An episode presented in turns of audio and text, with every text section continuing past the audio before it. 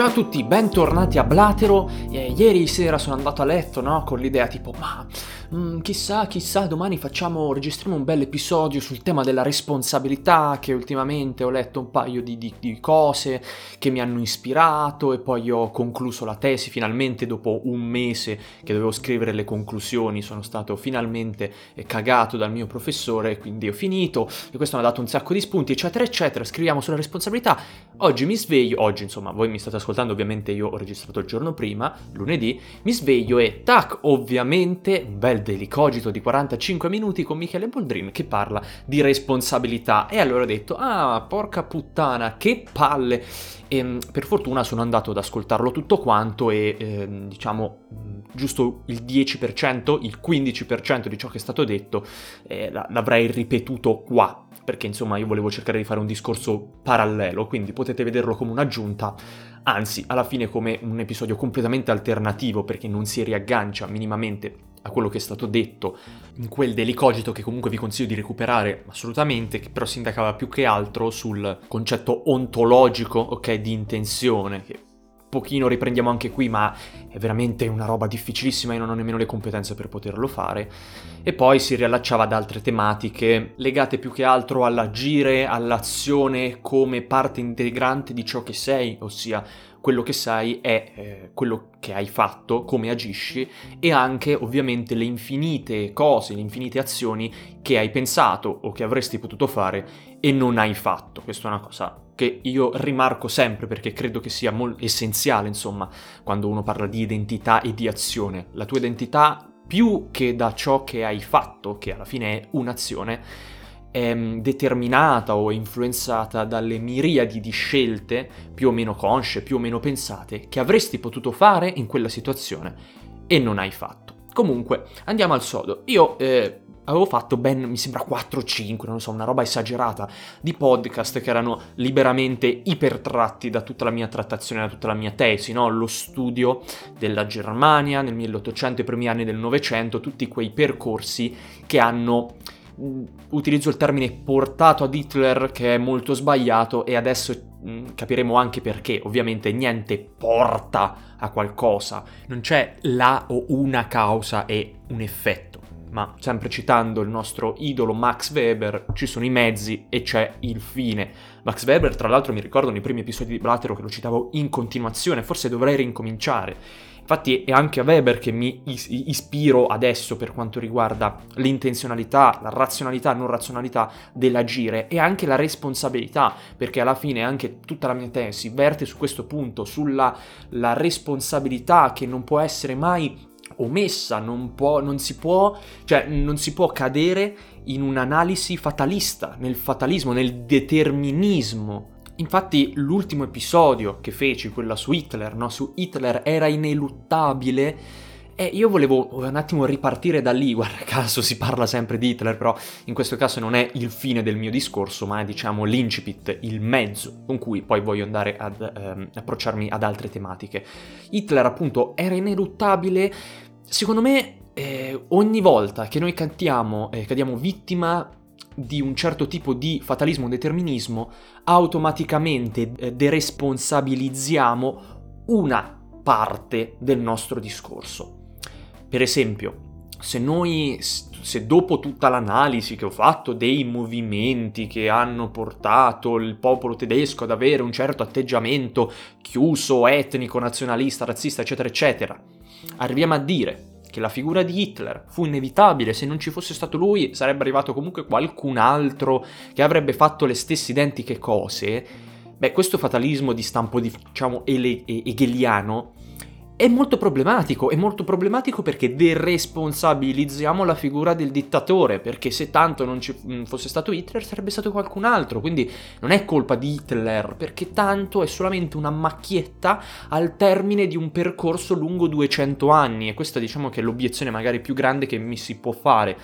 a, tutti quei podcast e anche alla mia tesi se io nelle conclusioni non avessi proprio specificato eh, questo concetto importantissimo perché no, no, non è stato una macchietta, è stato molto importante. E,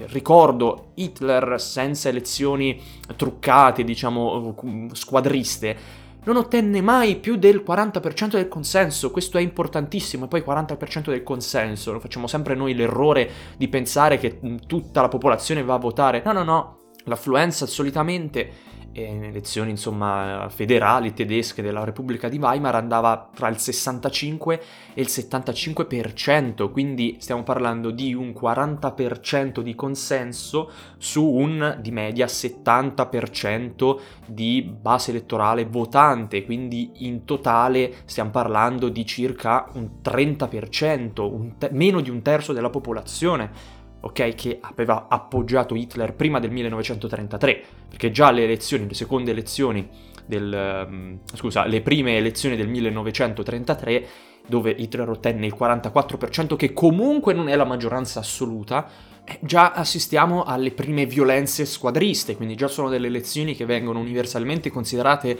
non libere. E questa cosa è molto importante, è anche importante ricordare che insomma è la maggior parte delle crudeltà effettive, effettive, ok, di, eh, di, Hitler per quanto riguarda appunto lo sterminio ebraico sono state fatte eh, di nascosto, nel senso che non furono pubblicizzate nel modo cui venivano, in cui venivano pubblicizzate tantissime altre misure naziste, perché anche lì è vero che molti ufficiali nazisti o molti sostenitori eh, arriva- arrivarono dopo 200 anni di bombardamento culturale, propaganda, eccetera, eccetera, eccetera, eccetera, eccetera, a considerare gli ebrei non umani, ma non la maggioranza della popolazione. Io sono abbastanza sicuro che se tutti quanti avessero visto oppure saputo effettivamente cosa succedeva, e il numero di contrariati sarebbe stato molto più alto, poi magari non, non sarebbe cambiato niente perché oramai dal 34 in poi eh, se, se, ti ribellavi venivi ucciso, ma appunto anche lì, anche lì eh, non è più eh, colpa della eh, propaganda, cioè lì diventa, è un regime dittatoriale, totalitario e quindi ci puoi fare ben poco se, se se ti ribelli, quindi anche lì il ruolo di Hitler è fondamentale e non va deresponsabilizzato ammettendo che alla fine è solamente coerente col percorso eh, tedesco antidemocratico. No, è coerente la tras- cioè è coerente il fatto che la democrazia non sia stato un successo in tutto quel contesto, ma non è per forza coerente che dall'antidemocrazia o insomma da un regime più autoritario si passasse a quello, ok? Viceversa, perché poi c'è anche l'altra faccia della medaglia. Viceversa, dare tutta la responsabilità dei, dei disastri a una persona, oppure come è per quanto riguarda la prima guerra mondiale, dare tutta la responsabilità del conflitto alla Germania alla fine della prima guerra mondiale, è responsabilizzante per tutti gli altri, ok? Per gli ufficiali nazisti, per gli elettori nazisti, per tutto il popolo tedesco. Perché appunto, se è vero che Hitler non ha mai avuto più del, 50, più del 44% dei voti in elezioni libere, il 40%, 40 e passa per cento, votò a favore. Il discorso di Eichmann, che eh, ah, adesso ci giudicate per quello che abbiamo fatto, ma quando lo facevamo era la nostra etica, nostra mh, regolarità, normalità, è comunque falso perché con una concezione che dà il 101% della colpa, della responsabilità dell'accaduto ad una persona, tutte le persone sottomesse eh, hanno questa deresponsabilizzazione perché di fatto non potevano fare niente per ribellarsi. E io questo lo capisco se noi vogliamo andare a dare la colpa al popolo tedesco poi negli anni 30, lì veramente ci puoi far poco, se ti ribelli vieni ucciso. Ma fino al 33 e poi tutti quanti gli ufficiali nazisti, tutti i grandi luogotenenti, sono veramente esenti dalla colpa in quanto sottomessi, avendo un rango inferiore ovviamente al Führer? No, anche questo è orribilmente, è orribilmente sbagliato. Anche qui la responsabilità è, trascende dall'irrazionalità, perché una persona irrazionale, che agisce in modo irrazionale, è comunque responsabile delle proprie azioni. E qui ritorna Weber. Weber quando ci descrive, anche se comunque una classificazione che ha delle problematiche, insomma, comunque ha più quasi 200 anni, i tipi ideali dell'agire, no? Un agire razionale e un agire irrazionale, appunto da lui in modo molto distinta, cioè distintamente differenziati. Un agire razionale rispetto a un valore oppure ad uno scopo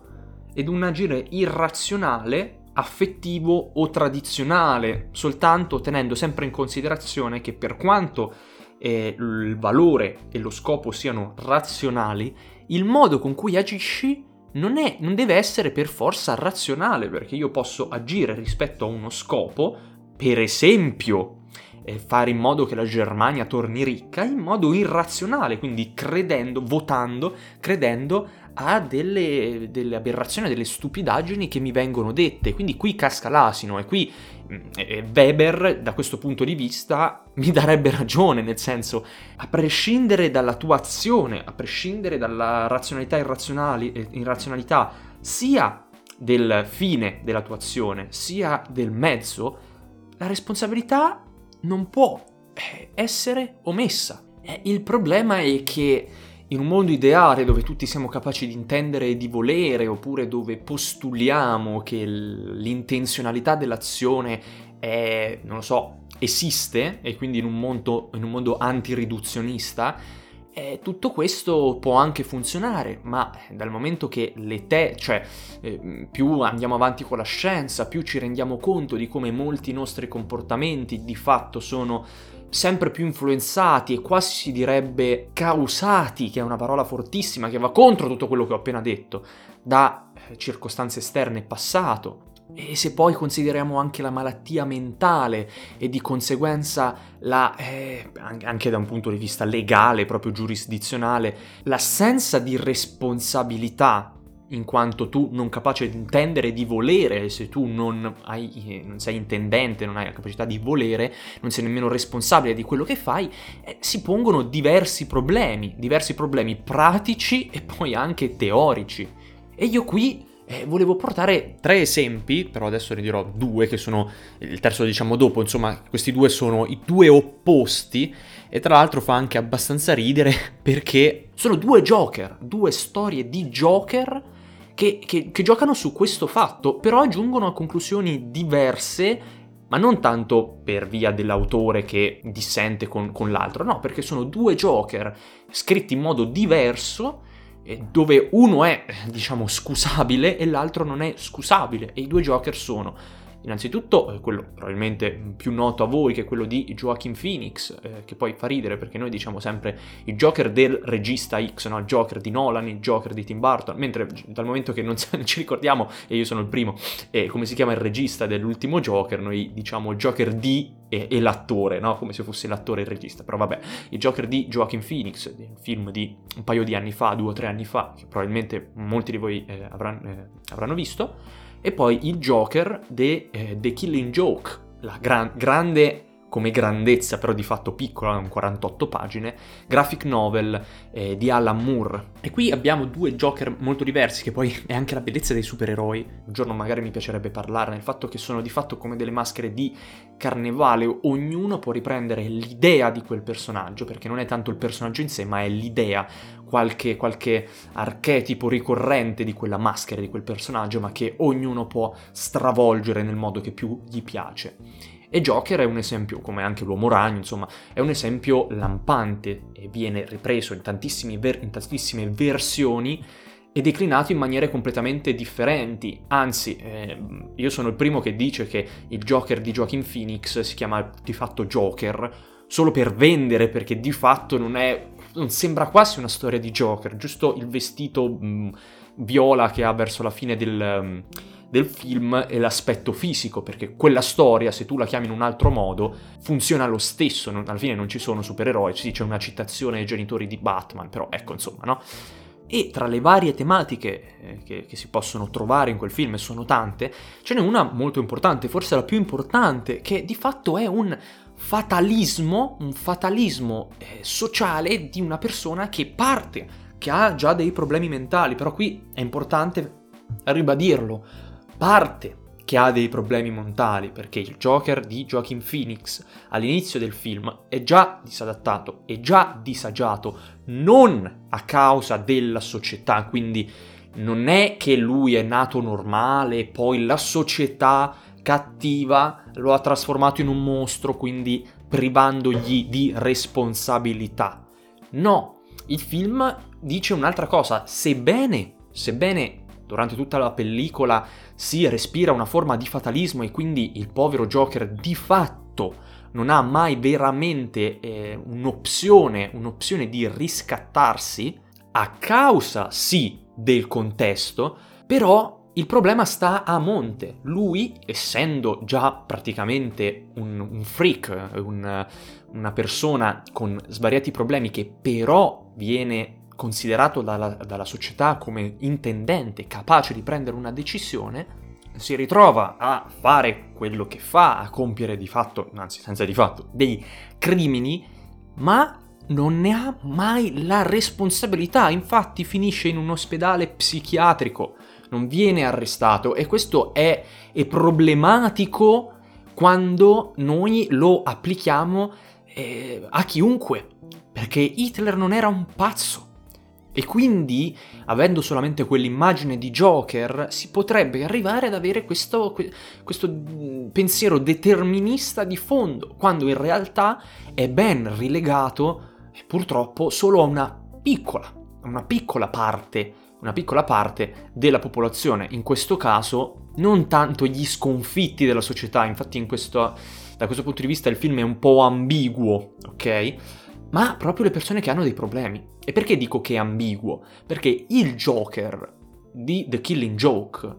è uno sconfitto della società e Moore non glielo perdona l'essere diventato pazzo, non, de- non, non perdona il determinismo. La tesi centrale del Joker, no, non tanto dell'opera, ma proprio di Joker, di The Killing Joke, è che chiunque un, con una giornata storta può impazzire, può diventare matto, può diventare la versione peggiore del peggior nichilismo eh, passivo, pessimista. E cosa fa questo Joker? Questo Joker di fatto eh, evade, come, come, sempre, rapisce la persona più incorruttibile no? che esiste a Gotham, quindi il commissario eh, Jim Gordon, eh, che di fatto è l'emblema dell'azione morale, ok? Dell'azione razionale eh, rispetto sia allo scopo, quindi l'ordine di Gotham, sia al valore, se vogliamo ripescare Weber, quindi il valore del, della giustizia, della riabilitazione di ogni persona e dell'umanità in quanto Jim Gordon critica fortemente, giustamente, un commissario il lavoro di Batman, è convinto che eh, non, non è mai utile andare a sforare i paletti della legge, anche il peggior criminale, anche il peggior mafioso deve essere arrestato in modo normale, può essere riabilitato e l'irrazionalità non deve far breccia nel sistema di polizia, la corruzione va combattuta all'interno e non all'esterno e quindi se vogliamo è la seconda nemesi del Batman che invece agisce in, in, modo irrazionale secondo uno scopo e un valore che lui pensa siano razionali. Però questo è un altro discorso. Fatto sta che appunto Jim Gordon è proprio la rappresentazione secondo Joker di tutto ciò che non è nichilista e che ha un valore per cui ha senso battersi per quello scopo, per quei valori. E Joker vuole dimostrare, facendolo impazzire in molti modi, ovviamente leggetevela la storia, anche perché, insomma, gli spoiler se ne possono fare pochi, sono 48 pagine, quindi capite, no? Lui fa in modo, vuole fare in modo di farlo impazzire per dimostrare la sua tesi, ossia il mondo è già determinato, basta una sciocchezza, un, una giornata andata storta per far impazzire anche il meno pazzo, la persona più ferma, più morale che ci sia. Perché? Perché questa è una prospettiva dolce, una prospettiva che deresponsabilizza il criminale e il male, in questo caso eh, affibbiando tutta la responsabilità non tanto alla società quanto in questo caso proprio alla vita. Mentre il Joker di, Gio- di Joaquin Phoenix si deresponsabilizza, a mio avviso anche, eh, anche, in modo inevitabile, dando la colpa alla società, non tanto che l'ha reso matto, perché era già matto quel Joker, ma che lo ha fatto, lo ha fatto degenerare,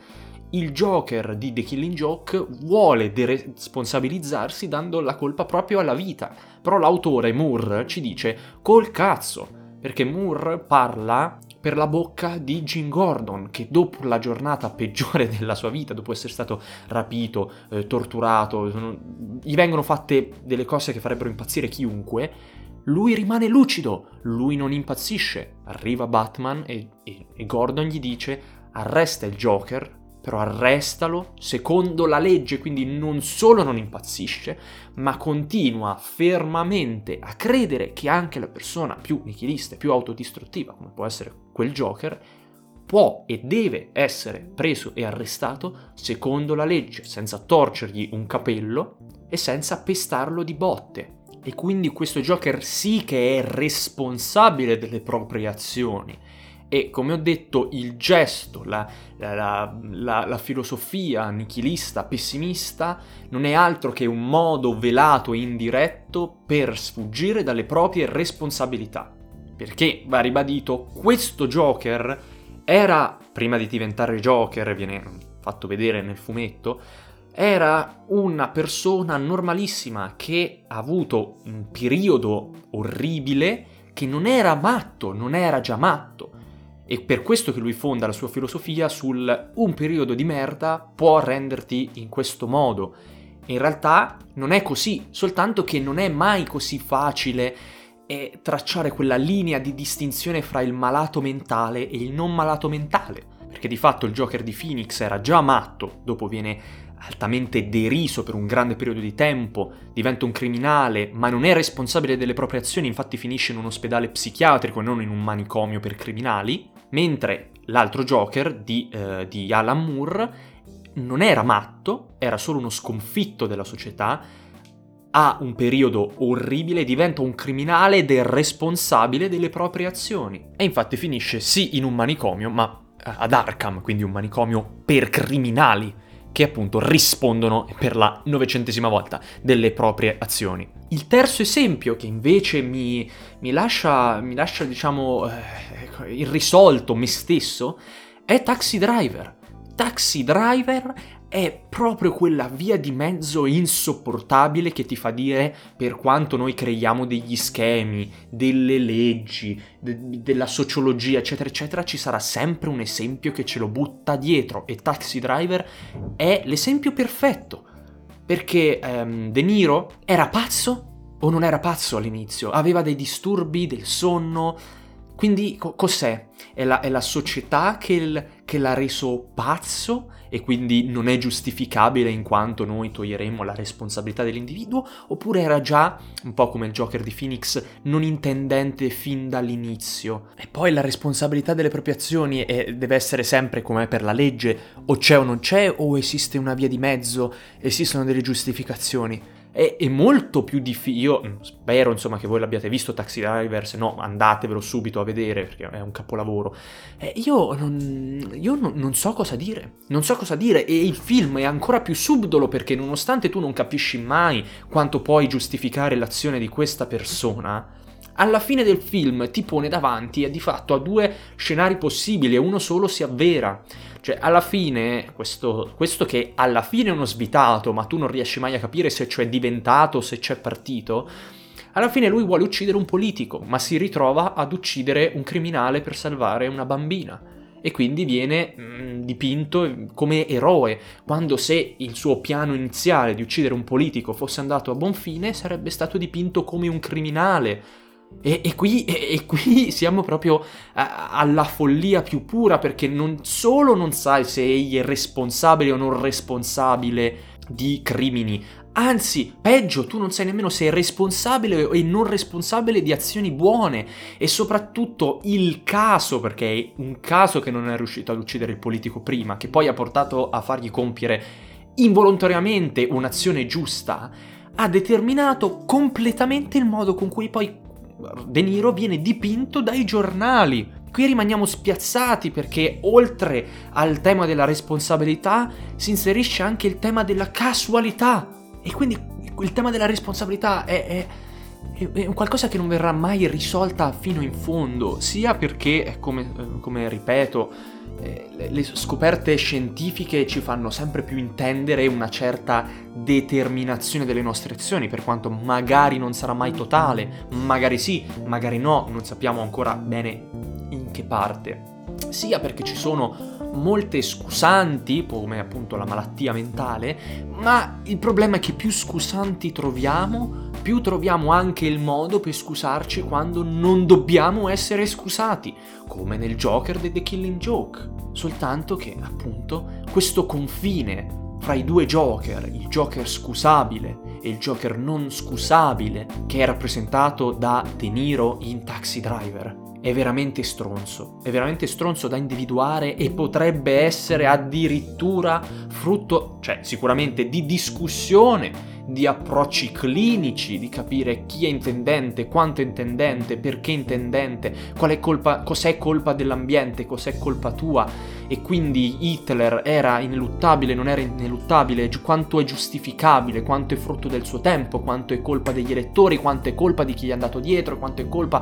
degli ufficiali, quanto è colpa del mondo, quanto è colpa della Francia, quanto è colpa del Trattato di Versailles e quanto è colpa della scoreggia che ha fatto l'uomo primitivo, che come nella puntata di Homer Simpson poi influenza tutto il mondo, no? Homer che fa una scoreggia muore un animale influenza tutta la storia e poi si ritrova nel presente che Flanders è l'imperatore della terra. È un concetto, è una, una discussione che ben lungi dall'essere conclusa. E io volevo come sempre solamente confondervi le idee perché la cosa più bella da fare. Invece di fare moralisti ah sì perché in fondo la responsabilità non va mai eh, non può essere elevata no col cazzo la, la roba è molto più difficile ed è giusto che tutti quanti noi iniziamo la nostra bella giornata più confusi di prima. E quindi detto questo io spero che non mi mandate a cagare per favore. Eh, oddio ho detto un sacco di parolacce in questo podcast ma va bene a me piace sono io sono un grande fautore delle parolacce e detto questo, io vi saluto e ci vediamo come sempre al prossimo Blatero.